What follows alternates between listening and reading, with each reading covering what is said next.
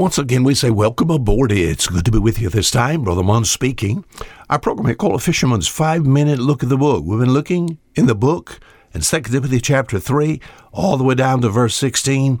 The Apostle Paul is writing to young Timothy, which happens to be one of his converts, and he tells them about the Scripture and how the Scripture is profitable to him.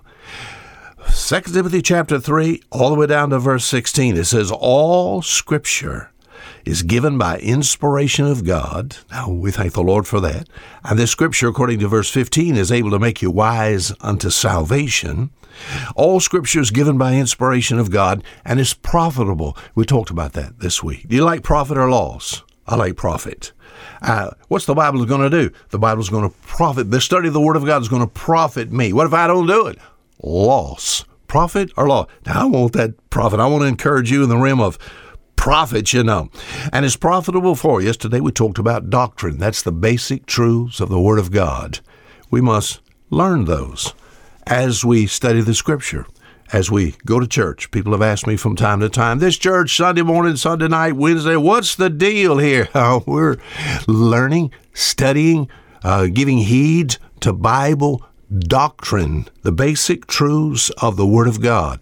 We must have those. And without that, you'll never be a mature person. You'll never be this perfect person, thoroughly furnished unto all good works. And education, my friend, is important as far as the world is concerned. But a Bible education is more important than any, because it is the thing that's profitable to us, not only just on the outside, but also we think about the inside. Doctrine. Doctrine is important. Now, people say doctrine divides. Now, that is true. Oh, when Jesus spoke, made them mad, made some, made many glad. They loved to hear him, and made others sad because he said things that they didn't like. So what is Bible doctrine?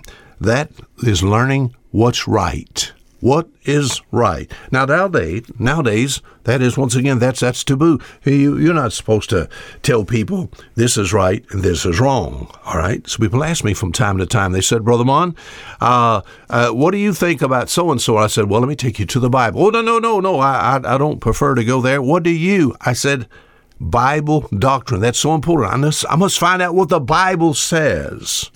Not only is it for doctrine, but in our passage, it says all Scripture is given by inspiration of God and is profitable for doctrine. That's what's right. Have you learned what's right? You know, isn't it sad that in the world of religion today, people are learning what's wrong? You say, what is that? That's going to end in loss. What's right? Verse 16, profitable for doctrine, for reproof. Now, that's what's not right. Reproof comes to someone who has done wrong. I'll tell you what, that in itself makes for great growth. You can tell the man, a woman, boy, girl, you can tell their growth, for children, their growth and maturity. We think about those who profess faith in Jesus Christ, spiritual maturity, you can tell their maturity by how do they respond to reproof. Once again, this is omitted, taboo. You said, what do you mean? We're not supposed to tell people that is wrong. We live in a world of situation ethics, depending upon the situation. We live in an age of expression. Express yourself, you know. We, even in the country I live in, we're making wrong right. We're making it legal. We're making it legal to do wrong. As far as the Bible is concerned, how is it to help me? It tells me what's right, and it tells me what is not right. Are you listening? Many a time with my father on the boat, one of the things I had to learn how to mend the net.